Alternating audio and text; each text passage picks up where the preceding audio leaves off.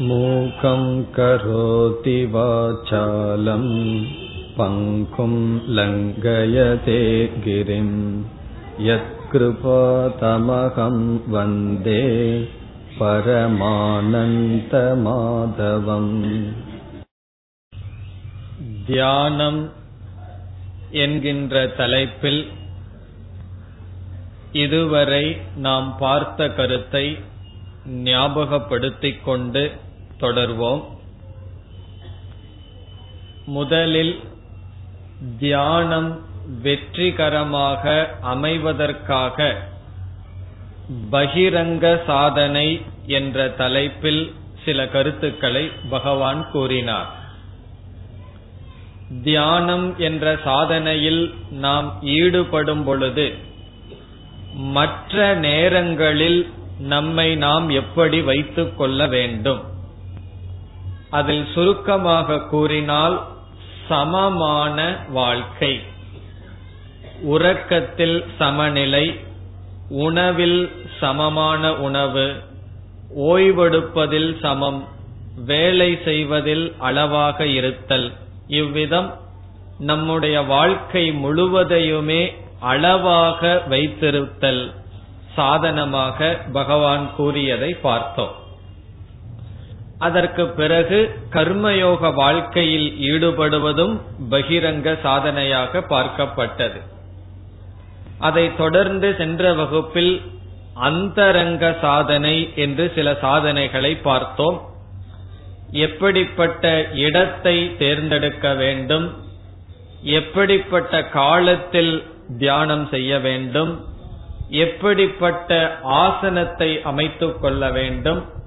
நாம் உட்காருகின்ற இடம் நாம் அமர்கின்ற முறை இவைகளையெல்லாம் பார்த்தோம். அதற்கு அடுத்தது நாம் விசாரத்திற்கு எடுத்துக்கொண்டது தியான சொரூபம். தியானம் என்றால் என்ன? இவைகளெல்லாம் தியானத்திற்கான ஏற்பாடுகள். பிறகு எது தியானம் என்ற கருத்துக்கு வரும் பொழுது தியானத்தை இரண்டாக நாம் பிரித்தோம். ஒன்று சாஸ்திரமெல்லாம் படித்து அந்த ஞானத்தை அடைவதற்கு முன் செய்யப்படுகின்ற தியானம். சாஸ்திரமானது என்ன அறிவை நமக்கு கொடுக்கின்றது என்கின்ற ஞானத்தை அடைவதற்கு முன் செய்யப்படுகின்ற தியானம். அதற்கு உபாசனம் என்று பெயர். பிறகு ஞானத்தை அடைந்ததற்கு பிறகு செய்யப்படுகின்ற தியானம் அதற்கு நிதித்தியாசனம் என்று பெயர். இந்த இரண்டையும் தியானம் என்றே சொல்லப்படுகின்றது. இந்த உபாசனையை தான் சென்ற வகுப்பில் நாம் ஆரம்பித்தோம். அதாவது ஞானமெல்லாம் அடைவதற்கு முன் நம்மை தகுதிப்படுத்திக் கொள்வதற்காக நம்மை தயார் செய்து கொள்வதற்காக மேற்கொள்ளப்படுகின்ற தியானம். பலர் தியானத்தை ஆரம்பித்து வெற்றி அடைவதில்லை அதற்கு காரணம் தியானத்தை எப்படி ஆரம்பிக்க வேண்டும் என்று தெரியாததுதான். எடுத்த உடனேயே அமர்ந்த உடனேயே மனதில் எந்த எண்ணமும் வரக்கூடாது மனதில் எந்த விதமான விக்ஷேபமும் இருக்கக்கூடாது என்று எதிர்பார்ப்பதுதான் முதல் தவறு நாம் செய்வது. ஆகவே தியானத்தை எப்படி ஆரம்பிக்க வேண்டும்? படிப்படியாக நாம் தியானத்தை ஆரம்பிக்க வேண்டும். அதில் முதல் படியை சென்ற வகுப்பில் ஆரம்பித்தோம். இப்பொழுது நாம் தொடர்கின்றோம். முதல் படி என்னவென்றால் நாம் எந்த எவ்வளவு நேரம் தியானம் செய்ய வேண்டும் என்று முடிவு செய்துள்ளோமோ அவ்வளவு நேரம் முதலில் அமர்ந்து பழகுவதுதான் தியானத்தினுடைய முதல் படி. உதாரணமாக காலை இருபது நிமிடம் தியானம் செய்யலாம் என்று தீர்மானம் செய்துவிட்டோம். சில நாட்கள் மனம் அடங்க வேண்டும் என்று எதிர்பார்க்கவே கூடாது. மனதை பற்றி சிந்தனையே இருக்கக்கூடாது. சில நாட்கள் நாம் செய்ய வேண்டிய பயிற்சி என்னவென்றால் அந்த குறிப்பிட்ட காலத்தில் அந்த இருபது நிமிடம் உடலில் எந்த விதமான அசைவும் இல்லாமல் அமைதியாக நாம் அமர்ந்து பழக வேண்டும். இப்படி சில நாட்கள் மனம் எதையோ நினைத்து கொண்டிருக்கட்டும். அமர்ந்து பழகுவதுதான் முதலில் நாம் செய்ய வேண்டிய பயிற்சி. இவ்விதம் நாம் அமர்ந்ததற்கு பிறகு என்ன செய்ய வேண்டும் என்றால் மனதில் என்னென்ன எண்ணங்கள் ஓடிக்கொண்டிருக்கின்றன என்பதை பார்க்க வேண்டும் அவ்வளவுதான். இதுதான் முக்கியமாக நாம் புரிந்து கொள்ள வேண்டும். முதல் கொஞ்ச நாட்கள் சில நாட்கள் தியானம் செய்வதை விட்டுவிட்டு நாம் எப்படி தியானம் செய்ய வேண்டும் என்றெல்லாம் நினைத்துள்ளோமோ அவைகளையெல்லாம் விட்டுவிட்டு முதலில் என்னுடைய மனதில் என்னென்ன எண்ணங்கள் ஓடுகின்றன என்று பார்த்து பழக வேண்டும். எப்படி என்றால் ஒரு நதியானது ஓடிக்கொண்டிருக்கின்றது. நாம் ஓடுகின்ற நதியின் கரையில் அமர்ந்து கொண்டு அந்த ஓடுகின்ற நதியை பார்த்த வண்ணம் இருக்கின்றோம். அப்பொழுது அந்த நதியினுடைய ஓட்டம் வேறு அதை பார்க்கின்ற நான் வேறானவன்.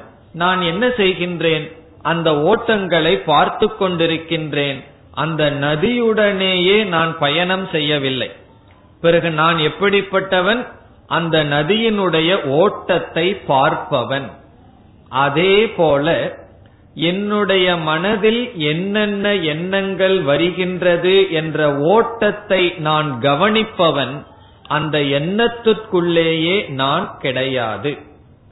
தியானத்திற்கு முன் என்ன ஆகிவிடுகின்றது? அந்த எண்ணங்களோடு நாம் பிரிந்து இருக்கவே கிடையாது. தியானம் செய்யுனுடைய முதல் படி என்னவென்றால் நம்முடைய மனதையே இரண்டாக பிரித்து கொள்ள வேண்டும்.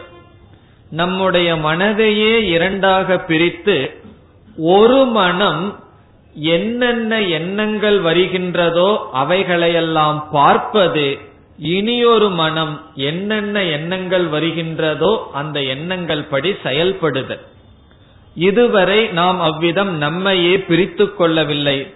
எந்த எண்ணங்கள் ஓடுகின்றதோ அந்த எண்ணங்களோடு நாமும் ஓடிக்கொண்டிருக்கின்றோம். தியானத்தினுடைய முதல் படி நம்மையே நாம் இரண்டாக பிரித்தல். நம்முடைய மனதையே நாம் இரண்டாக பிரித்தல். அந்த இரண்டாக எப்படி பிரிக்கின்றோம்? நான் என்னுடைய மனதில் ஓடுகின்ற எண்ணங்களை பார்ப்பவன். முதல்ல ஆற்றினுடைய தண்ணீர்லயே போயிட்டு இருந்தோம் பிறகு இப்ப என்ன செய்யறோம் தண்ணீரிலிருந்து கரையேறி அந்த ஓட்டத்தை நாம் பார்க்கின்றோம். இதுதான் தியானத்தில் முதல் செய்ய வேண்டிய காரியம். இப்ப இதுவரைக்கும் நாம் என்ன செய்து கொண்டிருக்கின்றோம்? மனதில் ஓடுகின்ற எண்ணங்களோடு நாமும் ஓடிக்கொண்டிருக்கின்றோம்.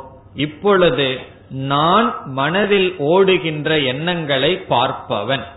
இதுதான் தியானத்தினுடைய முதல் படி. இவ்விதம் பார்க்கும் பொழுது நமக்கு விரும்புகின்ற எண்ணங்கள் வரும். நம்மால் விரும்பப்படாத எண்ணங்கள் வரும். ஆரம்ப காலத்தில் இரண்டு எண்ணங்களோடும் போராடக்கூடாது. நாம் அனுமதி கொடுக்க வேண்டும். சில எண்ணங்கள் ஓடுகின்றதா? நான் ஏற்றுக்கொள்கின்றேன். என்னுடைய மனதில் இப்படிப்பட்ட எண்ணங்கள் ஓடுகின்றது. இந்த எண்ணங்கள் எனக்கு விரும்பத்தக்கது அல்ல. இருந்தாலும் நான் அனுமதி கொடுக்கின்றேன். சில எண்ணங்கள் நான் விரும்புகின்றேன். அதுவும் ஓடட்டும் என்று என்னுடைய விருப்பு வெறுப்பை அந்த நேரத்தில் பார்க்காமல் ஓடுகின்ற எண்ணங்களை பார்த்து பழகுவதுதான் சில நாட்கள் தியானத்தில் நாம் கடைபிடிக்க வேண்டும். இதை ஏன் செய்ய வேண்டும் என்றால் அப்பொழுதுதான் மனதை கொண்டு நாம் மனதை அடக்க முடியும். நாம் மனதை அடக்க வேண்டும் மனதை நம்முடைய வசத்திற்கு கொண்டு வர வேண்டும் அதற்காக தியானம் செய்ய வேண்டும் என்று சொல்கின்றோம்.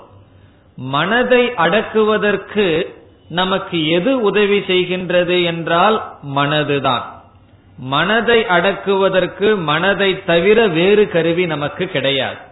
ஆகவே மனதை கொண்டு மனதை அடக்க வேண்டும் மனதை அமைதிப்படுத்த வேண்டும் என்றால் அமைதிப்படுத்துகின்ற மனம் அமைதிப்படுத்தப்பட வேண்டிய மனம் என்று மனதை நாம் பிரிக்க வேண்டும். அதுதான் தியானத்தில் முதலில் நாம் செய்ய வேண்டும். ஆகவே நாம் இதுவரை கூறிய கருத்துக்களை மனதில் வைத்து தியானத்தினுடைய இருக்கையில் அமர்ந்தவுடன் சில காலங்கள் அது ஒரு வருடமாகலாம் ஆறு மாதமாகலாம் மூன்று மாதமாகலாம் சில காலங்கள் என்ன செய்ய வேண்டும்? மனதில் ஓடுகின்ற எண்ணங்களையெல்லாம் பார்த்து எந்த எண்ணங்களோடும் போராட்டம் வேண்டாம். இவ்விதம் செய்வதிலிருந்து என்ன கிடைக்கின்றது? நம்முடைய மனமே நமக்கு அறிமுகப்படுத்தப்படுகின்றது இதுவரைக்கும் நம்முடைய மனம் நமக்கே தெரியாது. நம்முடைய மனம் எதில் தொங்கி இருக்கின்றது எதை நாடுகின்றது என்று நமக்கே தெரியாமல் இருக்கும் அதை முதலில் நாம் கண்டுபிடிக்கின்றோம். அவ்விதம் பயிற்சி செய்ததற்கு பிறகு சில நாட்களில் நமக்கு எப்படிப்பட்ட ஒரு பாவனை கிடைக்கும்? நான் என்னுடைய மனம் என்ற வேறுபாடு அப்பொழுதுதான் தெரியும். அதுவரைக்கும் நான் என்னுடைய மனம் என்கின்ற வேறுபாடே தெரியாமல் மனமே நானாக இருந்து வருவேன். தியானத்தில் முதலில் நாம் கண்டுபிடிக்க வேண்டிய நிலை என்னவென்றால் நான் என்னுடைய மனதை பார்ப்பவன் என்று தெரிந்ததற்கு பிறகு அடுத்தபடியாக என்ன செய்ய வேண்டும்? அந்த எண்ணங்களினுடைய வேகத்தை குறைத்து பழக வேண்டும். சில பேர் இயற்கையாகவே வேகமாக நடப்பார்கள் வேகமாக செயல்படுவார்கள். சில பேர் இயற்கையாகவே மெதுவாக நடப்பார்கள் மெதுவாக செயல் செய்வார்கள். காரணம் என்ன? அது அவர்களினுடைய இயற்கை. சாந்தமான குணத்தை உடையவர்கள் மெதுவாக காரியத்தை செய்வார்கள். ரஜோகுணம் அதிகமாக உடையவர்கள் அதிகமாக வேலை செய்வார்கள். அதனால் சில சமயங்கள்ல நம்ம கோயில்ல பார்த்தா அவர்கள் பிரதட்சணம் வருவது எப்படி செய்வார்கள் தெரியுமோ? ஒரு காலை வைத்து உடனடியாக அதற்கு பக்கத்திலேயே இனி ஒரு காலை வைத்து மெதுவாக நடந்து இந்த கோயிலை பிரகாரம் வருவதை நீங்கள் செய்திருக்கலாம் பார்த்திருக்கலாம். இந்த சாதனையிலிருந்து என்ன நமக்கு கிடைக்கின்றது என்றால் மனது எப்பொழுதும் வேகமாகவே செயல்படுகின்றது. இந்த உடலை சற்று அமைதிப்படுத்தும் பொழுது மனதும் சற்று பொறுமையை பழகுகின்றது அமைதியை அடைகின்றது. அது ஒரு நல்ல சாதனை. நீங்கள் வந்து அது சந்தேகமா இருந்தா ஒரு நாள் செய்து பாருங்கள். மூணு முறை மெதுவா கோயிலை சுத்தி பாருங்கள். அப்பொழுதுதான் தெரியும் நம்முடைய மனதினுடைய வேகம். ஆகவே முதல் தியானம் மனதை அடக்குவது அல்ல மனதை ஒருமுகப்படுத்துவது அல்ல. முதல் தியானம் நம்மிடமிருந்தே மனதை பிரித்து பார்த்தல் பிறகு மனதினுடைய ஓட்டத்தை சற்று குறைத்து பார்த்தல். இவ்விதம் சில காலங்கள் தியானத்தில் ஈடுபட வேண்டும். ஆரம்ப காலத்தில் உடலை அசையாமல் இந்திரியங்களையும் அசையாமல் அவ்வளவு நேரம் இருந்து பழகி பிறகு நம்மிடமிருந்தே நம்மை சற்று பிரித்து பழகி எண்ணங்களினுடைய ஓட்டத்தை சற்று அமைதிப்படுத்தி பிராணனை சற்று அமைதிப்படுத்தியதற்கு பிறகு அடுத்த தியானத்திற்கு வர வேண்டும். ஆகவே முதல் தியானம் அந்த தியானத்திற்கு அமைதிப்படுத்தும் தியானம் என்று பெயர். ரிலாக்ஸேஷன் மெடிடேஷன் நம்மை அமைதிப்படுத்துகின்ற தியானம் முதலில் நாம் செய்வது.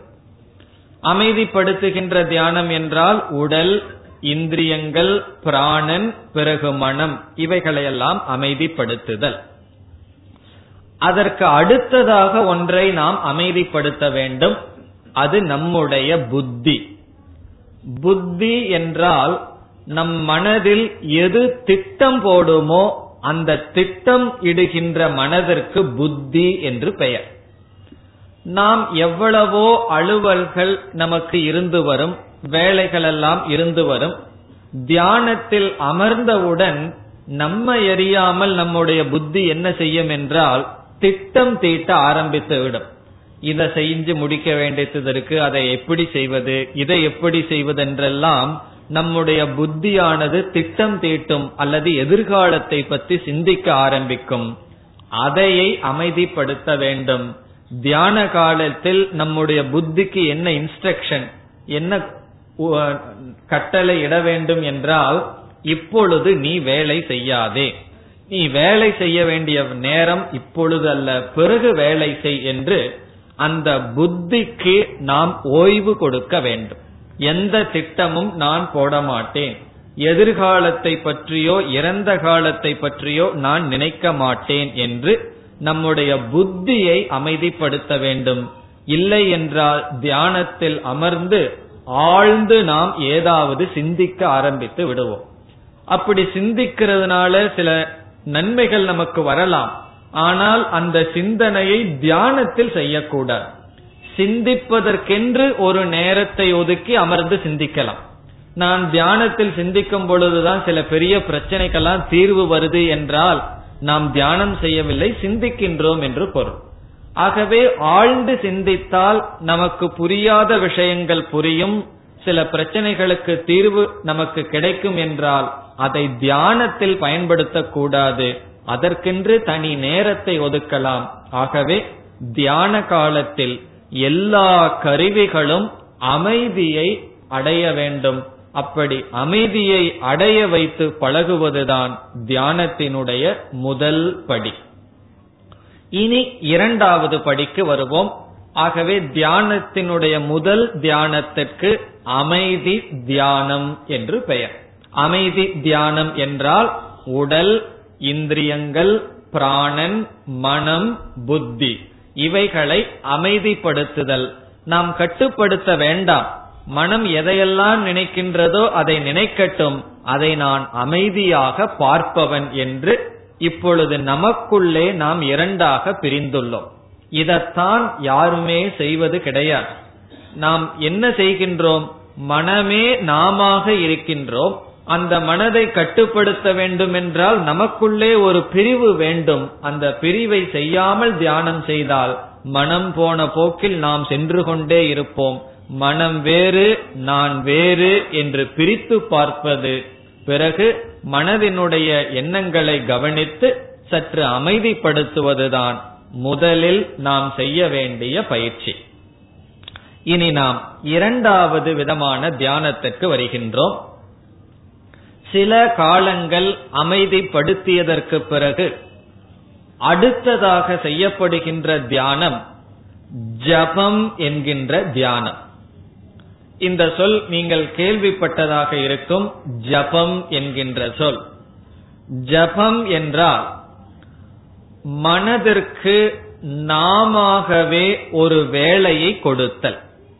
இறைவனுடைய நாமத்தை நாம் எடுத்துக்கொண்டு நம்முடைய மனதிற்கு நாம் கட்டளை இடுகின்றோம். இந்த இருபது நிமிடமா இந்த ஒரே ஒரு இறைவனுடைய நாமத்தை மட்டும் சிந்திக்க வேண்டும். வேறு எதையும் சிந்திக்க கூடாது என்று நம்முடைய மனதிற்கே நாம் கட்டளை இட்டு பிறகு அந்த ஒரே நாமத்தை மனதிற்குள் சொல்லி வருவதற்கு பெயர் ஜபம் என்று சொல்லப்படும்.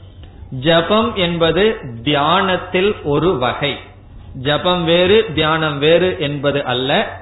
தியானம் என்பது பொதுவான சொல். அதில் ஒரு வகை ஜபம் என்கின்ற தியானம். இந்த ஜபம் என்பது நாம் எந்த இறைவனை சிறு வயதிலிருந்து வழிபட்டு வருகின்றோமோ அந்த இறைவனுடைய நாமத்தை எடுத்துக்கொண்டுதான் செய்ய வேண்டும். அது ஓம் நம சிவாயன் இருக்கலாம் சரவண பவாயன் இருக்கலாம் நாராயணாயன் இருக்கலாம் ஏதாவது இறைவனுடைய நாமத்தை எடுத்துக்கொண்டு அதே நாமத்தை நூத்தி எட்டு அல்லது இரண்டு முறை நூத்தி எட்டு முறை என்றெல்லாம் ஜபித்து பழக வேண்டும். இவ்விதம் ஜபம் செய்யும் பொழுது நம்முடைய மனம் என்ன ஆகின்றது என்றால் அப்பொழுதுதான் மனமானது குவிக்கப்படுகின்றது. ஆகவே இரண்டாவது தியானம் ஜபம் என்று சொல்லலாம்.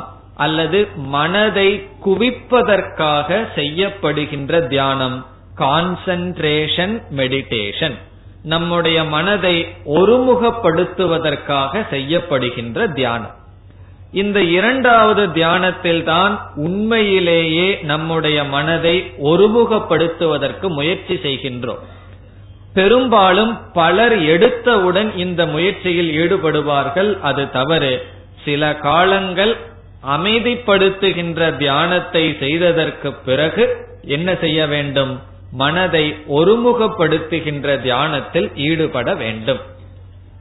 இந்த ஜபத்தை நாம் எப்படி செய்ய வேண்டும் என்றால் பதினைந்து நிமிடம் அல்லது இருபது நிமிடம் அதே நாமத்தை தவிர வேறு நாமம் மனதில் வரக்கூடாது.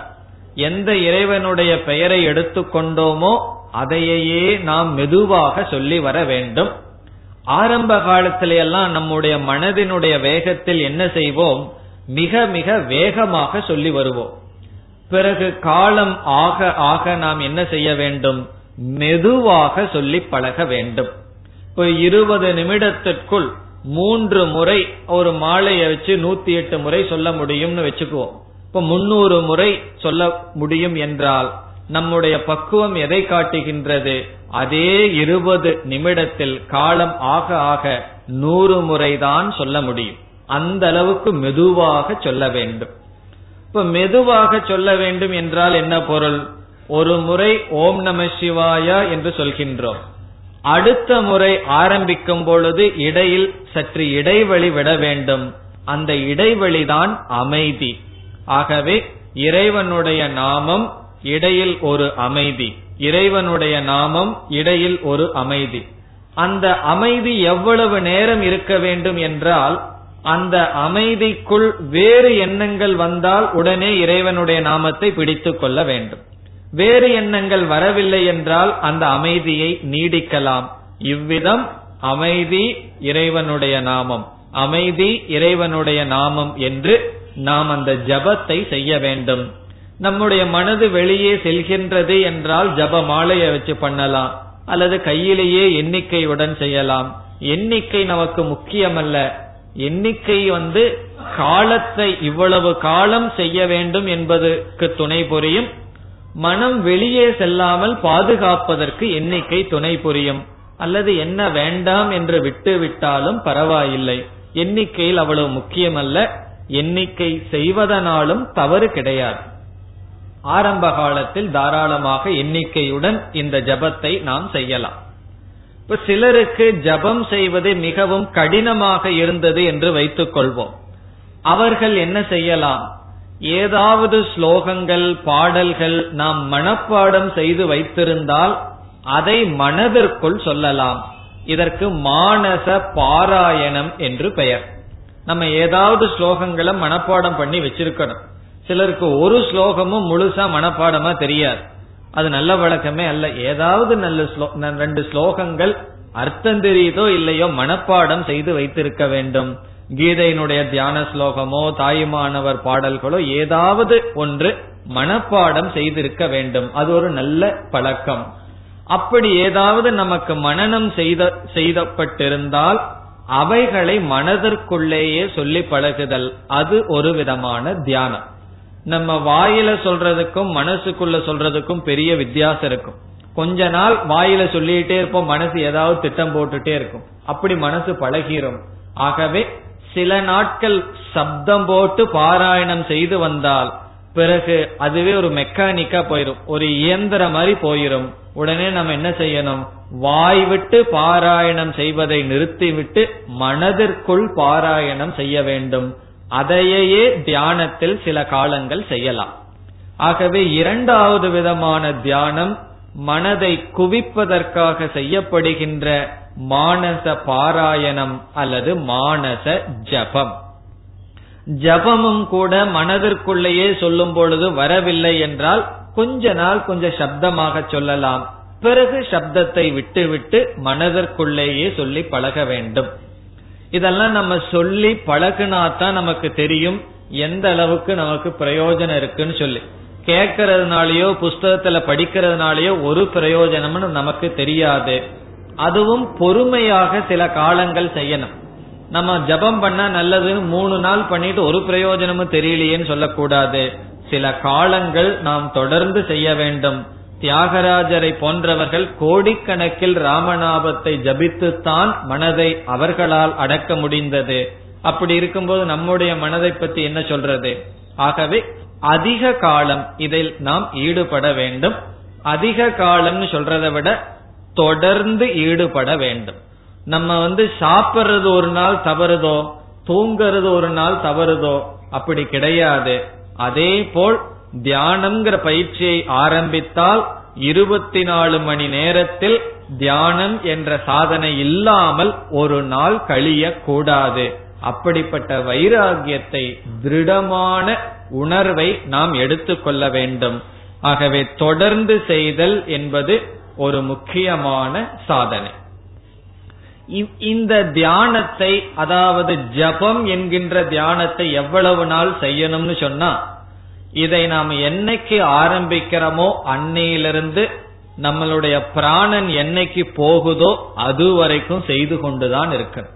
இந்த ஜபத்தை செய்து கொண்டு இருக்கும் வரைதான் நம்முடைய மனசு அமைதியாக இருக்கும். இந்த ஜபத்தை நம்ம விட்டோம் அப்படின்னா பத்து வருஷம் ஜபம் பண்ணி நம்ம ஜபத்தை விட்டுட்டோம்னு வச்சுக்குவோம். ரெண்டே வருஷத்துல பத்து வருஷத்துக்கு முன்னாடி மனசு என்ன நிலை இருந்ததோ அந்த நிலைக்கு போயிடும் இது எதற்கு உதாரணம் சொன்னா பொருந்தும் என்றா ஒரு ரூம் இருக்கு ஜன்னலையெல்லாம் சாத்தி வச்சுட்டோம்.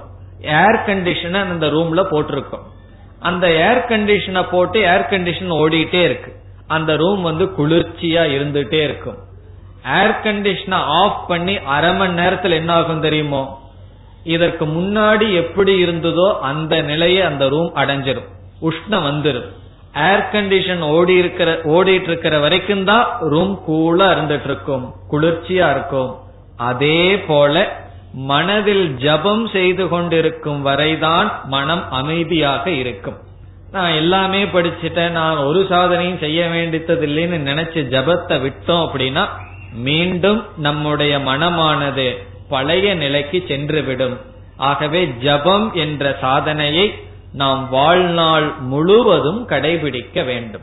இதை நம்ம ஆரம்பிக்கிறது கொஞ்சம் கஷ்டமா இருக்கும். ஆரம்ப காலத்துல செய்யறதுக்கும் கொஞ்சம் கஷ்டமா தான் இருக்கும். அதற்கு பிறகு இந்த ஜபம் என்கின்ற சாதனை நமக்கு ஒரு மகிழ்ச்சியை கொடுக்கும். அந்த அமைதியில் ஒரு ஆனந்தத்தை பழகி கொண்டால் ஆனந்தத்தை அனுபவித்து பழகி கொண்டால் நமக்கு ஜபம் என்பது ஒரு ஆனந்தமான சாதனையாக இருக்கும். இதை நான் சொல்வதற்கு காரணம் ஆரம்பத்துல கஷ்டமா தான் இருக்கும். இது இவ்வளவு கஷ்டமா இருக்குமே நம்மனால முடியாதுன்னு நினைச்சு விடக்கூடாது. கொஞ்ச நாள் கஷ்டமாக இருந்தாலும் தொடர்ந்து செய்தால் இதுவே நமக்கு ஒரு சுகமான சாதனையாக மாறிவிடும். இதை செய்ய செய்ய நமக்கு ஆனந்தமாக இருக்கும். மேலும் தொடர்ந்து நம்ம செய்ய செய்ய நம்முடைய மனது என்ன ஆகும் என்றால் அந்த அந்த சாதனையினுடைய சாயலில் நம்முடைய மனமானது விழுந்துவிடும். பிறகு ஒரே காலத்தில் நாம் தொடர்ந்து செய்ய செய்ய மனம் பழகிவிடும் எப்படி செய்ய வேண்டும் என்று. நம்முடைய வீட்டில் வந்து காகத்திற்காக காலையில ஒன்பது மணிக்கு நீங்க ஏதாவது ஒரு பலகாரமோ சாதமோ வையுங்கோ நான்கு நாள் ஐந்து நாள் வைத்து பாருங்கள். அந்த காகம் அடுத்த நாள் அதே நேரத்துல வந்து கத்தும்.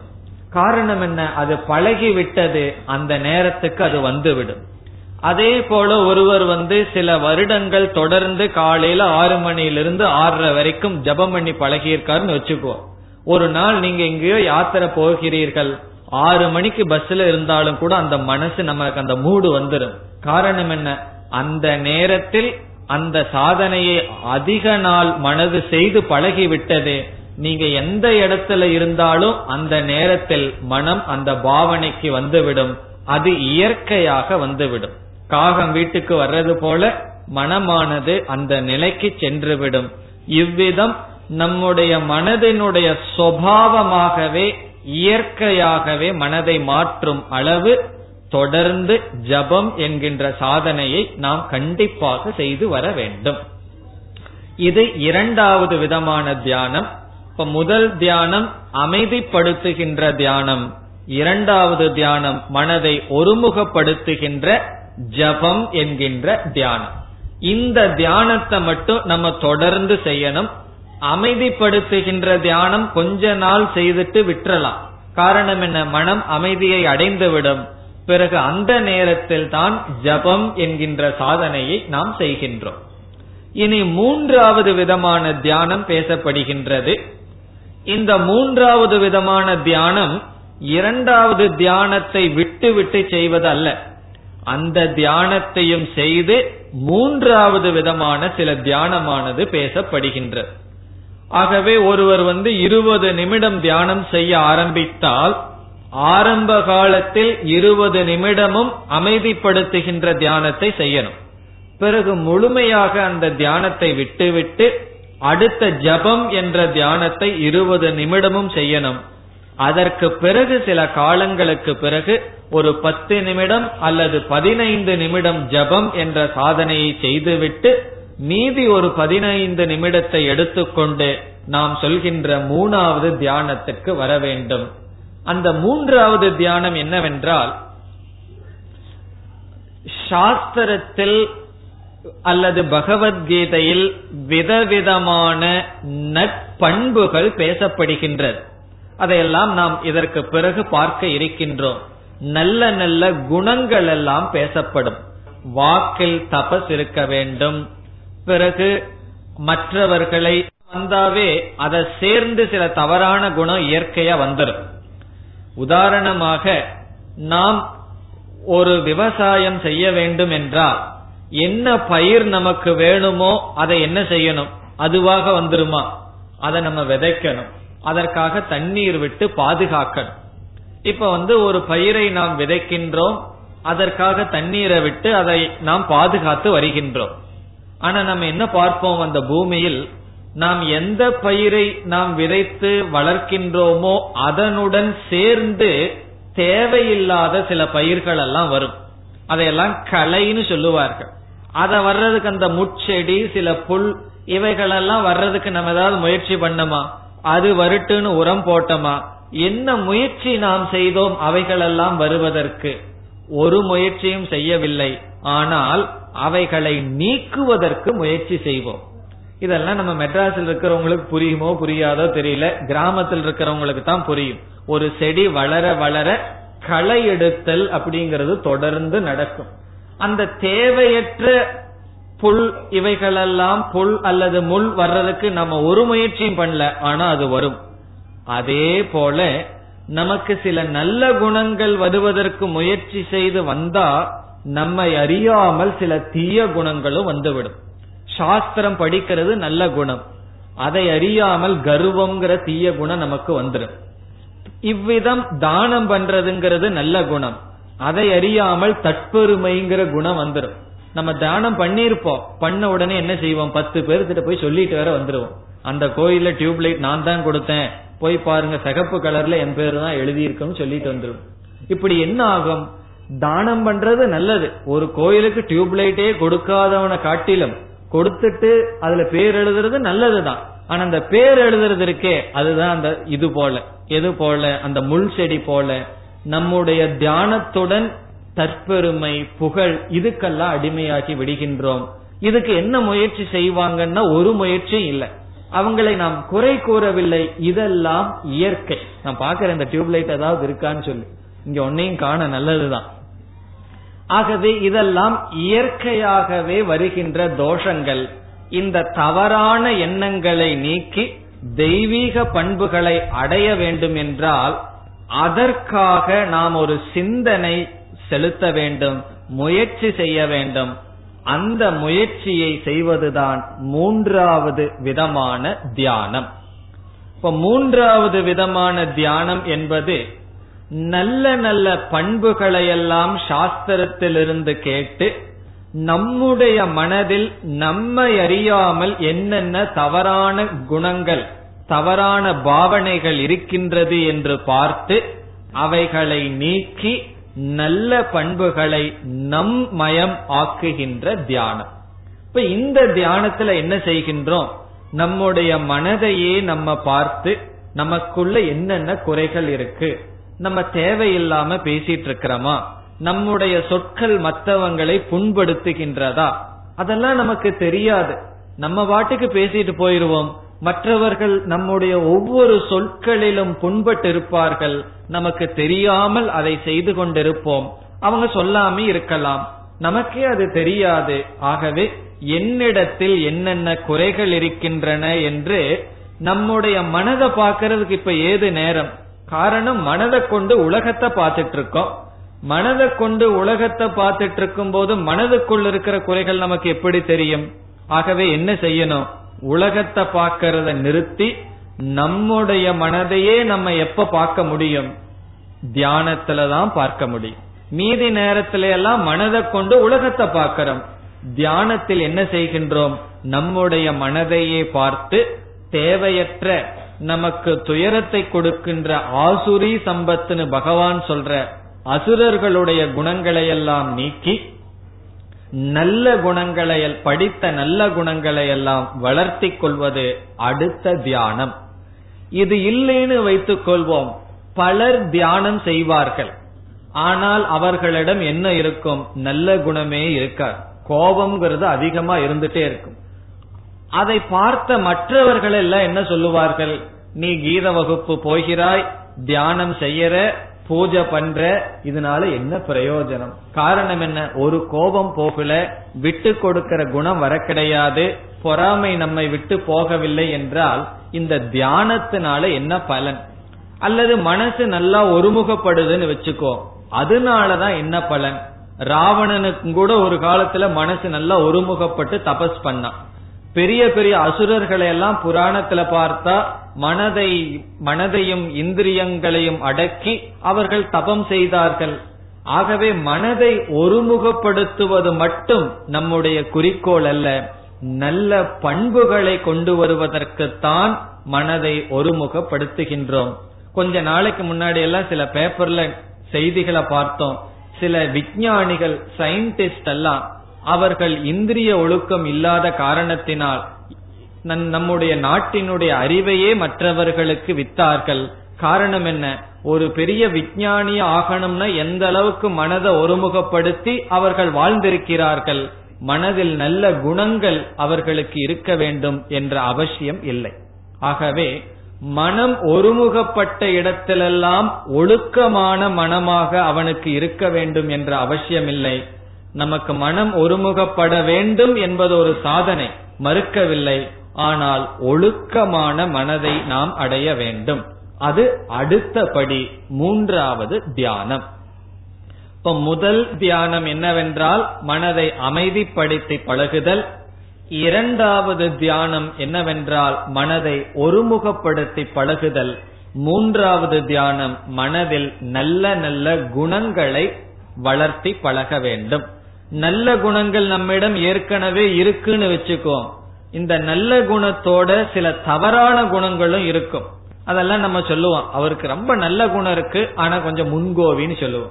ஏதாவது ஒரு புகழ்ந்து உடனடியே என்ன சொல்லிடுவோம் இந்த குணமும் இருக்குன்னு சேர்ந்து சொல்லிடுவோம் நம்மிடம் ஏற்கனவே நல்ல குணம் இருந்தா நல்லது. பிறகு என்ன குணம் இருக்கக்கூடாது? அதை நீக்க வேண்டும். பிறகு அவருக்கு எந்த கெட்ட குணமும் இல்லை ஆனா நல்ல குணமும் இல்லை என்று சொல்லுவார்கள். அப்படி நல்ல குணம் இல்லை என்றால் அதையும் வளர்த்தி கொள்ள வேண்டும். அதை எப்படி செய்ய வேண்டும் என்றால் என்னென்ன குணங்களை எல்லாம் பகவான் கீதையில சொல்லியிருக்காருன்னு கேட்டமோ அதையெல்லாம் மனதில் தியானித்து எதெல்லாம் இருக்க கூடாதுன்னு சொல்லியிருக்காரோ அதையும் தியானித்து இருக்கக்கூடாது என்று சொல்வதை விட்டு பழகி இருக்க வேண்டும் என்று சொல்வதை நாம் உணர்ந்து அதன்படி வாழ்ந்து பழக வேண்டும். இது மூன்றாவது விதமான தியானம். இந்த தியானத்தில் மனதில் எண்ணங்கள் வரும். ஆனால் அந்த எண்ணங்கள் மூலியமாக தவறான பாவனைகளை நீக்கி நல்ல குணங்களை நம்மயம் ஆக்குகின்ற தியானம். இந்த மூன்று விதமான தியானத்துக்கும் சேர்ந்து உபாசனம் என்று பெயர். உபாசனம் என்றால் இந்த மூன்று விதமான தியானமும் சேர்ந்து சொல்லப்படுகின்ற சொல் அல்லது தியானம் என்றே சொல்லலாம். ஒரு மனிதன் இந்த மூன்று விதமான தியானமும் செய்தான் என்று வைத்துக் கொள்வோம் என்ன பிரயோஜனத்தை அடைவான் என்றால் பகவான் கீதையில ஒரு ஞானத்தை கொடுக்கிறார். அந்த ஞானத்தை அடைவதற்கு தகுதியை ஒருவன் அடைகின்றான். அல்லது சுருக்கமா சொன்னா மோக்ஷத்துக்கு ஒருவன் தகுதியை அடைகின்றான். யார் இந்த மூன்று விதமான தியானத்தையும் செய்தவர்கள்? ஆகவே இந்த மூன்று விதமான தியானம் எதற்காக என்றால் நம்மை பக்குவப்படுத்தி நம்மை ஞானத்துக்கும் அல்லது மோக்ஷத்துக்கும் தகுதியை அடைவதற்காக சொல்லப்படுகின்ற தியானம். இந்த மூன்றுமே முடிவல்ல. இது ஒரு முக்கியமான படியாக சொல்லப்படுகின்றது. இது ஒரு விதமான தியானம். இதுல நம்ம இப்ப என்ன செய்யணும்னா தியானத்தை ஆரம்பிப்பவர்கள் அமைதிப்படுத்துகின்ற தியானம் செய்து பிறகு ஜபம்ங்கிற தியானத்தை தொடர்ந்து செய்து கொண்டே நல்ல பண்புகளை பற்றி நாம் கீதையில் படித்ததற்கு பிறகு அந்த தியானத்தை செய்வோம். இப்பொழுதுக்கு என்ன செய்வோம்? அமைதிப்படுத்துவோம். பிறகு மனதை குவித்து பழகலாம். நல்ல குணங்களை கீதையில் கேட்க கேட்க அதையெல்லாம் நம்மயம் ஆக்குவதற்கு முயற்சி செய்வோம். இனி நாம் இரண்டாவதான தியானத்துக்கு வருகின்றோம். அந்த தியானத்துக்கு நிதி தியாசனம் என்று பெயர். இப்ப இதுவரை நம்ம பேசணுமே உபாசனம் என்கின்ற தியானம் அந்த தியானத்தினுடைய பலன் அதை பகவான் ஆறாவது அத்தியாயத்தில் பேசவே இல்லை. பிறகு பகவான் பேசலையே நீங்க எதற்கு சொன்னீங்கன்னா பகவான் வேறு இடத்தில் பேசுகின்றார். ஆனால் தியானம் என்ற தலைப்பின் கீழ் முழுமையா எல்லா கருத்தும் தெரிந்து கொள்ள வேண்டும் என்பதற்காக நாம் அதை இங்கு விசாரம் செய்தோம். இந்த மூன்று விதமான தியானம் இங்கு கீதையில் வேறு இடங்களில் குறிப்பிடப்படுகின்றதே தவிர இந்த இடத்தில் கிடையாது. பிறகு இங்கு பகவான் என்ன தியானத்தை பேசுகின்றார் என்றால் நிதித்தியாசனம் என்கின்ற தியானத்தை பகவான் பேசுகின்றார். நிதித்தியாசனம் என்றால் இந்த நிதித்தியாசனம் என்கின்ற தியானமானது ஒருவன் ஞானத்தை அடைந்ததற்கு பிறகு செய்யப்படுகின்ற தியானம். ஞானம் என்றால் ஆத்மாவை பற்றியும் ஈஸ்வரனை பற்றியும் ஞானத்தை அடைந்ததற்கு பிறகு செய்யப்படுகின்ற தியானம். ஞானத்தை அடைய தகுதியை அடைவதற்காக உபாசனம் செய்யப்படுகிறது. நாம் பார்த்த மூன்று விதமான தியானம்.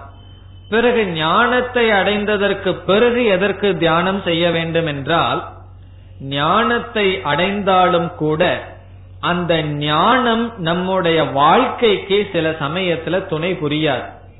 ஒருவன் வந்து ரெண்டு காரணத்துல தப்பு செய்யலாம். ஒன்னு அறியாமையில தப்பு செய்யலாம். இனி ஒன்னு அறிஞ்சும் தப்பு செய்யலாம். சில சமயங்கள்ல நம்ம தெரியாம தப்பு பண்ணுவோம். சில சமயம் நமக்கு தெரியும் ஆனா அப்படி தப்பு பண்ணாம இருக்க முடியாது. காரணம் என்ன? நம்முடைய மனமானது தெரிந்தாலும் கூட சரியாக வாழ்கின்ற சக்தியை அடைந்திருக்காது. ஞானம் வந்திருந்தாலும் ஞான நிஷ்டையானது நமக்கு வந்திருக்காது. அந்த ஞானத்தை நாம் மறந்து விடுகின்றோம் சில சமயங்களில். இப்ப சாஸ்திரம் படிக்கும் பொழுது கோயில்ல இருக்கும் பொழுதுதான் அல்லது பூஜை அறையில் இருக்கும் பொழுதுதான் எப்படி பேசணும் எப்படி வாழணுங்கிற ஞானம் இருக்கு. நம்ம இங்க செப்பல் போட்டு வீட்டுக்கு போன உடனே என்ன ஆகுது எல்லாம் மறந்து பழைய நிலைக்கு நாம் சென்று விடுகின்றோம். சொல்லக்கூடாத வார்த்தையை சொன்னதுக்கு அப்புறம் என்ன தெரியுது? இதை நான் சொல்லியிருக்க கூடாது. இப்படி நான் பேசியிருக்க கூடாது. இதை நான் பார்த்திருக்க கூடாதுன்னு முடிவு பண்றோம். இது அறியாமையினால செய்யப்படுவதல்ல. ஞானம் இருந்தாலும் அந்த ஞானம் திருடமாகவில்லை. நம்மிடம் மனதில் ஊறவில்லை. அதுக்கு ஒரு உதாரணம் சொன்னா நமக்கு புரியும். இப்ப நம்ம வீட்டுல வந்து சாப்பிட்டதுக்கு அப்புறம் கை கழுவுற இடத்துல ஒரு பைப் இருக்கு டேப் இருக்கு. அதுல வந்து கை கழுவி தான் நம்ம பழகி இருக்கோம் ஒரு நாள் மோட்டர் ரிப்பேர் ஆகி அதுல தண்ணி வரல. நம்ம என்ன செய்யறோம்? ஒரு பக்கெட்டை வச்சு அதுல தண்ணிய வச்சு அதுல கை கழுவிட்டு இருக்கோம். பிறகு ஒரு நாள் அல்லது இரண்டு நாளுக்கு பிறகு என்னாகி விடுகின்றது? மீண்டும் மோட்டர் எல்லாம் நம்மளே ரிப்பேர் பண்ணி பிளம்பரை வர சொல்லி வராம மூணு நாளுக்கு அப்புறம் வந்து என்ன ஆகுது? ரிப்பேர் நம்மளே பண்றோம். அதற்கு பிறகு நமக்கு நல்லா தெரியுது அந்த டேப்ல தண்ணி வரும் அப்படின்னு. இந்த மூன்று நாள் புதிதா நம்ம மனசுல ஒரு விதமான பழக்கம் வந்துடுது. என்ன தெரியுமோ? டெய்லி அந்த பைப்புல கை கழுவிட்டு இருந்த கை ஒரு கப் எடுத்து அதுல கை கழுவி பழகி இருக்கோம் நம்ம அதுல தண்ணி வரும்போது ஒரு ரெண்டு மூணு முறை என்ன செய்வோம் தெரியுமோ? நம்ம எரியாம அந்த கப் எடுக்க போயிரும். அதுக்கப்புறம் தான் ஞாபகம் வரும். இல்லையே இதுல தண்ணி வருதுன்னு சொல்லி. இப்ப இந்த செயலை நாம் சற்று ஆராய்ந்து பார்த்தால் நமக்கு வந்து நாம் தண்ணி வந்து அந்த டேப்ல பைப்ல வந்தும் கூட நாம ஏன் அந்த கப்புக்கு தண்ணி எடுக்க போனோம் சொன்னா அறியாமைன்னு சொல்ல முடியாது. நமக்கு நல்லா தெரியுது மோட்டர் ரிப்பேர் ஆகி அதுல தண்ணி வரும்னு சொல்லி. பிறகு ஏன்னு சொன்னா மூன்று நாட்கள் அதுல வந்து கை கழுவி களி கழுவி பழகின அந்த பழக்கமானது நம்முடைய அந்த அறிவை மறைத்து விடுகின்றது. ஒரு மூணு நாள்லயே ஒரு தப்பு செய்யறோம்னு சொன்னா சாஸ்திரம் சொல்லுது எத்தனையோ ஜென்மத்துல நாம சரீரம்னு நினைச்சு நினைச்சு தப்பு பண்ணிட்டு வந்திருக்கோம். ஒரே நாள்ல வந்து நீ ஆத்மான்னு தெரிஞ்ச உடனே அந்த பாவனை மாறிவிடுமா என்றால் மாறாது. ஆகவே அடைந்த ஞானத்தில் சில காலங்கள் மனது ஊறி இருக்க வேண்டும். அப்படி அந்த ஞானத்தை எடுத்துக்கொண்டு தியானம் செய்வதற்குத்தான் நிதித்தியாசனம் என்று பெயர். இப்ப நிதித்தியாசனம் என்றால் என்ன? நிதித்தியாசனம் என்றால் நாம் அடைந்த ஞானத்தை எடுத்து அந்த ஞானத்திலேயே இருந்து பழகுதல் இப்ப ஞானத்தில் இருந்து பழகணும்னா ஞானத்தை அடைஞ்சவனாலதான் அந்த சாதனையை செய்ய முடியும். இப்ப ஞானமே அடையலைன்னா எப்படி நிதித்தியாசனம் செய்வது? ஆகவே இங்கு நிதித்தியாசனம் என்பது ஞானத்தை அடைந்ததற்கு பிறகு செய்யப்படுகின்ற சாதனை. அந்த சாதனையில் ஒருவன் தொடர்ந்து இருக்க இருக்க என்னாகும்? நீங்க பகவான் சொல்றார் மனமானது எந்த அசைவும் இன்றி அமைதியை அடைந்து அந்த ஞானத்தில் நிலை பெறும் என்று சொல்கின்றார். இப்பொழுது நாம் கீதையில வந்து எந்த இடத்துல பகவான் நிதித்தியாசனத்தை பேசுறாருன்னு பார்ப்போம். பதினெட்டு பத்தொன்பது. இந்த இரண்டு ஸ்லோகங்களில் பகவான் தியானத்தினுடைய சொரூபம் நிதித்தியாசனம் என்ற தியானத்தை பேசுகின்றார். பதினெட்டு பத்தொன்பது இந்த இரண்டு ஸ்லோகங்களில் என்ன பேசுறார் என்றால் இந்த நிதித்தியாசனம் என்கின்ற சாதனையை செய்யும் பொழுது மனமானது எல்லா விதமான ஆசைகளிலிருந்து விடுதலை அடைந்து அதாவது பதினெட்டாவது பதினேழாவது ஸ்லோக பதினெட்டாவது ஸ்லோகத்தை பார்த்தால் யதா வினியதம் சித்தம் ஆத்மனி ஏவ அவதிஷ்டதே.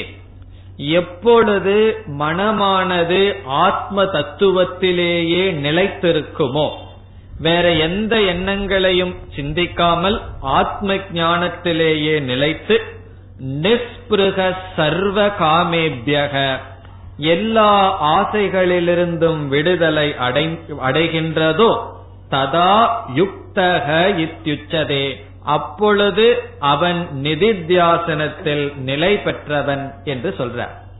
மனமானது ஆத்ம தத்துவத்திலேயே இருக்க வேண்டும். வேறு எந்த விதமான எண்ணங்களிலிருந்து வேறு எந்த விதமான தேவையற்ற எண்ணங்களிலிருந்து மனமானது விடுதலை அடைய வேண்டும். பிறகு பத்தொன்பதாவது ஸ்லோகத்தில் பகவான் ஒரு அழகான உதாரணம் ஒன்றை சொல்கின்றார். இந்த மனம் எப்படி இருக்க வேண்டும் என்றால் ஒரு தீபத்தை நாம் வைக்கின்றோம். தீபத்தை வைத்து எந்த காற்றும் இல்லாமல் அதாவது வேகமாக அடிக்கின்ற காற்று இல்லாமல் ஒரு அறையில் தீபம் வைக்கப்பட்டால் அந்த தீபம் எப்படி இருக்கும்? அது எரிந்து கொண்டிருக்கின்ற தீபம் அசையாமல் ஒரு சிலையை போல எரிவதை நாம் பார்க்கலாம். சுத்தமாவே காத்து இல்லைன்னா தீபம் எரியாது. ஒரு அறையில் காற்று இருக்கின்றது. காற்று வேகமாக ஓடவில்லை. காற்று மட்டும் அமைதியாக இருக்கின்ற இடத்தில் ஒரு தீபத்தை வைத்தால் அந்த தீபமானது எப்படி அசையாது இருக்குமோ அவ்விதம் மனதை பகவான் கூறுகின்றார். அதைத்தான் சொல்றார். யதா தீபோ நிவாதஸ்தக. தீபமானது காற்று ஓடி வருகின்ற இடத்தில் இல்லாத இடத்தில் வைத்தால் நேங்கதே. அது எப்படி அசையாதோ அதற்கு மனமானது உபமானமாக பகவான் சொல்றார். இதற்கு மேல ஒரு நல்ல உதாரணத்தை யாருனாலையும் சொல்ல முடியாது. சாதாரணமா நம்ம தீபத்தை எப்படி பார்த்திருக்கோம்? எந்த ஒரு மெழுகுவர்த்திய வச்சாலும் தீபத்தை வச்சாலும் அது அசைஞ்சிட்டே தான் இருக்கும். அதுதான் நம்முடைய மனம். நம்முடைய மனம் வந்து ஒரு ஒரு மூங்கில் குச்சி மாதிரி கிடையாது. ஒரு இடத்துல நிறுத்தி வச்சு அசையாம இருக்கிறதுக்கு. நம்முடைய மனதை எதற்கு உதாரணமா சொல்றார்? ஒரு தீபத்துக்கு பகவான் உதாரணமா சொல்றார். அந்த தீபத்தினுடைய சுவாவம் என்ன? எப்பொழுது பார்த்தாலும் கொஞ்சம் காத்து வந்தாலும் அசைஞ்சிடும் அசைந்து கொண்டு இருப்பதுதான் தீபத்தினுடைய இயற்கை. காற்றினுடைய வேகம் குறைந்தவுடன் தீபமானது அழகாக அது நின்று கொண்டு இருக்கும் அதே போல இங்க காற்றுங்கிறது நம்முடைய ஆசைகள் சஞ்சலம். அவைகளெல்லாம் நீங்கியதற்கு பிறகு மனம் அசையாமல் இருக்கும். அதத்தான் பகவான் சொல்றார் யோகினக எதச்சித்தசிய மனதை கட்டுப்படுத்திய யோகிக்கு மனமானது அசையாத தீபத்தை போல் எப்பொழுது இருக்குமோ அப்பொழுதுதான் அவன் அந்த நிதித்தியாசனம் என்ற சாதனையில் நிலை பெற்றவன் ஆகின்றான். பிறகு மீண்டும் பகவான் இருபத்தி நான்கு இருபத்தி ஐந்து இருபத்தி ஆறு இந்த மூன்று ஸ்லோகங்களில் மீண்டும் இந்த நிதித்தியாசனத்தை பகவான் பேசுகின்றான் இப்பொழுது இருபத்தி நான்குக்கு வருகின்றோம். இங்க பகவான் என்ன சொல்றார்? ஆரம்ப காலத்தில் தீபத்தை அசையாத தீபத்தை போல் மனதை வைத்திருக்க முடியாது என்பதை ஏற்றுக்கொண்டு மனமானது சங்கல்பத்தினால் தோன்றிய ஆசைகளை எப்பொழுது விட்டுவிட்டு எல்லா ஆசைகளையும் விட்டு மனமும் இந்திரிய கூட்டங்களும் எப்பொழுது ஒருமுகப்படுத்தப்படுமோ அதற்கு பிறகு பகவான் சொல்றார் ஷனைஹி ஷனைஹி உபரமேத். ஷனைஹி ஷனைஹினா மெதுவாக மெதுவாக மனதை கட்டுப்படுத்த வேண்டும். இந்த மனதை கட்டுப்படுத்துறதுக்கே நாம வந்து மிக மிக பலமாக மனதிற்கு செல்லக்கூடாது. இந்த மனதை எதற்கு பகவான் உதாரணமா சொல்லியிருக்கார்? ஒரு தீபத்தினுடைய ஜுவாலைக்கு உதாரணமா சொல்றார். அந்த மென்மையான மனதை நாம் மிக மென்மையாகத்தான் அணுக வேண்டுமே தவிர மிக வேகமாக அணுகக்கூடாது. பிறகும் பிரயோஜனத்தையும் உடனடியா எதிர்பார்க்க கூடாது தியான யோகம் எல்லாம் கேட்டுட்டு ஒரு வாரம் பண்ணிட்டு இதெல்லாம் நமக்கு வரல இதெல்லாம் பகவான் சொல்றது பொய்யுன்னு சொல்லக்கூடாது. பொறுமையாக மெதுவாக செய்ய வேண்டும். ஆகவே உன்னை நீ மெதுவாக அமைதிப்படுத்து என்று பகவான் சொல்கின்றார். அதாவது நமக்கு வந்து தியானம் செய்து பார்த்தால்தான் நமக்கு எவ்வளவு இடையூறுகள் எல்லாம் வரும்னு நமக்கு தெரியும். நம்ம வந்து வீட்டுல உட்கார்ந்துட்டு இருக்கோம் பிறகு ரோட்ல வந்து பஸ் எல்லாம் போயிட்டு இருக்கு வந்துட்டு இருக்கு அந்த சத்தம் நமக்கு அவ்வளவு பெருசா தெரியாது. கொஞ்ச நாள் நாம தியானத்துல உட்கார்ந்த உடனே மனதுல என்ன தெரியும் தெரியுமோ? அந்த பஸ் போயிட்டு வர்றது பெரிய சத்தமா இருக்கும். பிறகு நம்ம அதெல்லாம் சாத்தி ஜன்னலை எல்லாம் நல்லா மூடி உட்கார்ந்துட்டோம்னு வச்சுக்கோ. அலாரத்தினுடைய சப்தமே அவ்வளவு பெருசா நமக்கு தெரியும். இப்ப சின்னதெல்லாம் நமக்கு பெருசா எப்பொழுது தெரியும் என்றால் மனம் அமைதி அடைய அடைய சிறிய சப்தமும் கூட பெருசா நமக்கு தெரியும். ஆகவே இதெல்லாம் மனதிற்கு வருகின்ற இடையூறு. அப்படியெல்லாம் வரும்பொழுது பகவான் என்ன சொல்றார்? ஷனைகி ஷனைகி உபரமேத் திருத்யா. உறுதியுடன் மெதுவாக மனதை அமைதிப்படுத்த வேண்டும். பிறகு மனதை அமைதிப்படுத்தி எந்த இடத்துக்கு கொண்டு வர வேண்டும்? ஆத்ம சம்ஸ்தம் மனக்கிருத்வா. இந்த ஆத்ம தத்துவத்தினிடத்தில் மீண்டும் மனதை கொண்டு வர வேண்டும். பிறகு எதோ எதோ நிச்சரதி எந்தெந்த இடத்துக்கு மனசு போகுதோ அந்தந்த இடத்துல போய் நீ மனதை அழைத்து வந்து நீ மீண்டும் மீண்டும் ஆத்மாவிடத்தில் மனதை வைக்க வேண்டும். இந்த மூன்று ஸ்லோகங்களிலும் பிறகு பதினெட்டு பத்தொன்பது இரண்டு ஸ்லோகங்கள் மொத்தம் ஐந்து ஸ்லோகத்தில் பகவான் என்ன பேசுகின்றார்? தியானத்தினுடைய சொரூபமான நிதித்தியாசனத்தை பேசுகின்றார். ஆகவே இன்று நாம் முக்கியமா என்ன கருத்து பார்த்தோம் என்றால் தியானம் என்றால் என்ன என்று பார்த்தோம். இப்ப இதுவரைக்கும் கடந்த இரண்டு வகுப்புல நம்ம பார்த்தது தியானத்துக்கான ஏற்பாடுகள் தான் பார்த்தோம். இன்று தியானம் எப்படி செய்ய வேண்டும் எது தியானம் என்று பார்த்தோம். அதை எப்படி பார்த்தோம்? இரண்டு விதமான தியானம். முதல் தியானம் உபாசனை. நமக்கெல்லாம் இப்பொழுது அது பொருந்தும். அமைதிப்படுத்துகின்ற தியானம் ஒருமுகப்படுத்துகின்ற ஜபம் நல்ல குணங்களை வளர்த்துகின்ற தியானம். அதற்கு பிறகு நம்ம கீதையெல்லாம் படிச்சு முடிச்சு ஞானம் மனதில் வந்தால் அந்த ஞானத்தை தியானித்தல் அதை பற்றி நான் இங்கு அதிகமாக விளக்கம் கொடுக்கவில்லை. காரணம் பிறகு அதை பற்றி நாம் பார்க்க இருக்கின்றோம். இப்ப இங்க நம்ம முக்கியமா பார்க்கிறது உபாசனம் என்ற தியானம். இந்த நிதித்தியாசனத்தினுடைய மேன்மை அதனுடைய அவசியம் எல்லாம் எப்ப நமக்கு புரியும்னா கீதையெல்லாம் படிச்சு முடிச்ச சமயத்தில் முக்கியமா பதிமூணாவது அத்தியாயம் எல்லாம் வந்ததற்கு பிறகு பகவான் சொல்கின்ற ஞானம் நம்மளுடைய மனதில் சென்றதற்கு பிறகு பிறகு நிதித்தியாசனம் என்பதை நாம் விளக்கமாக பிறகு பார்ப்போம். இனி நாம் அடுத்த தலைப்புக்கு வருகின்றோம். கீதையில் தியானத்தை பற்றி பகவான் பேசியது. அடுத்த தலைப்பு தியான பலம். இந்த தியானத்தினுடைய பிரயோஜனத்தை இந்த அத்தியாயத்தில் பகவான் பல இடங்களில் பேசுகின்றார். தியானத்தினுடைய பலம் என்று சொன்னால் எப்படிப்பட்ட தியானத்தினுடைய பலன்? உபாசனம் என்கின்ற தியானத்தினுடைய பலனா? நிதித்தியாசனம் என்கின்ற தியானத்தினுடைய பிரயோஜனத்தை பேசுகிறாரா என்றால் இங்கு பகவான் பேசுகின்ற தியானம் நிதித்தியாசனம் அதனுடைய பிரயோஜனத்தை பேசுகின்றார். உபாசனம்ங்கிற தியானத்தினுடைய பிரயோஜனத்தை நம்ம பார்த்துட்டோம். அமைதிப்படுத்துற தியானத்துல என்ன பிரயோஜனம் வரும்? மனசு அமைதி அடையிறது. ஒருமுகப்படுத்துற தியானத்துல என்ன பிரயோஜனம்? அந்த பிரயோஜனத்தைய சொல்லித்தான் தியானத்துக்கே பேரையே கொடுத்திருக்கோம். மனம் ஒருமுகப்படும். நல்ல பண்புகளை தியானிச்சா என்ன பிரயோஜனம்? நல்ல பண்புகள் நமக்கு வரும்.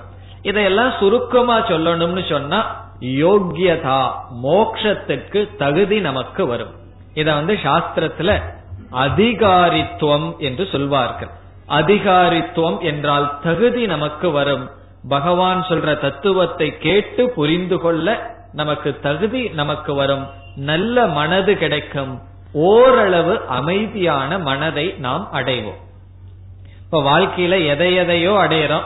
எல்லாத்தையும் அடைஞ்சாச்சு. ஆனா நல்ல மனசு நம்ம கிட்ட இல்லைன்னு வச்சுக்கோ என்ன பிரயோஜனம்? ஒரு பெரிய மாளிகை இருக்கு. நமக்கு வேலை செய்யறதுக்கு ஆட்கள் இருக்கிறார்கள் பணம் இருக்கு.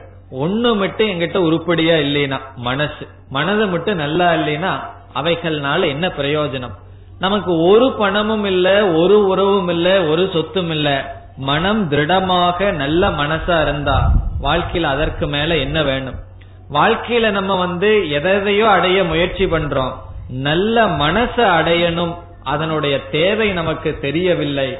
இந்த தியானம் நமக்கு என்ன கொடுக்கும்னா நல்ல மனதை கொடுக்கும். உறுதியான தூய்மையான மனதை நமக்கு தியானம் கொடுக்கும். இப்ப நமக்கு இந்த ரெண்டு தானே வேணும். ஒன்று உறுதியா இருக்கணும் பிறகு தூய்மையா இருக்கும் உறுதியா மட்டும் இருந்துட்டா போதாது. தூய்மையாகவும் இருக்க வேண்டும். ஆகவே அப்படிப்பட்ட மனம் தியானத்தில் நமக்கு கிடைக்கும். பகவான் சொல்கின்ற ஆத்ம தியானம் செய்தால் என்ன பிரயோஜனம் வரும்? அதை பகவான் பல இடங்களில் பேசுகின்றார். அதை நாம் அடுத்ததாக பார்க்க வேண்டும். பிறகு அர்ஜுனன் ஒரு கேள்வியை கேட்பான். எனக்கு மனசு அடங்க மாட்டேங்கிறே கிருஷ்ணான்னு சொல்லி. அந்த கேள்வி அடுத்ததாக வர இருக்கின்றது. அப்பொழுது பகவான் சொல்லுவார் தியானத்துக்கு என்னென்ன இடையூறு? அத வந்து மீண்டும் பகவான் பேச இருக்கின்றார். ஆகவே அடுத்து நாம் பார்க்க இருக்கின்ற கருத்து தியானத்தினுடைய பிரயோஜனம் தியானத்துக்கு வருகின்ற தடை அதை எப்படி நீக்குவது என்று. அதற்கு பிறகும் ஒரு கருத்து வரை இருக்கின்றது. அவைகளை அடுத்த வகுப்பில் சிந்திப்போம். ஓம் போர் நமத போர் நமிதம் போர் போர் நமுதச்சதேம் பூர்ணய பூர்ணமாதாய பூர்ணமேவாவசிஷ்யதேம். ஓம் சாந்தி சாந்தி சாந்திஹி.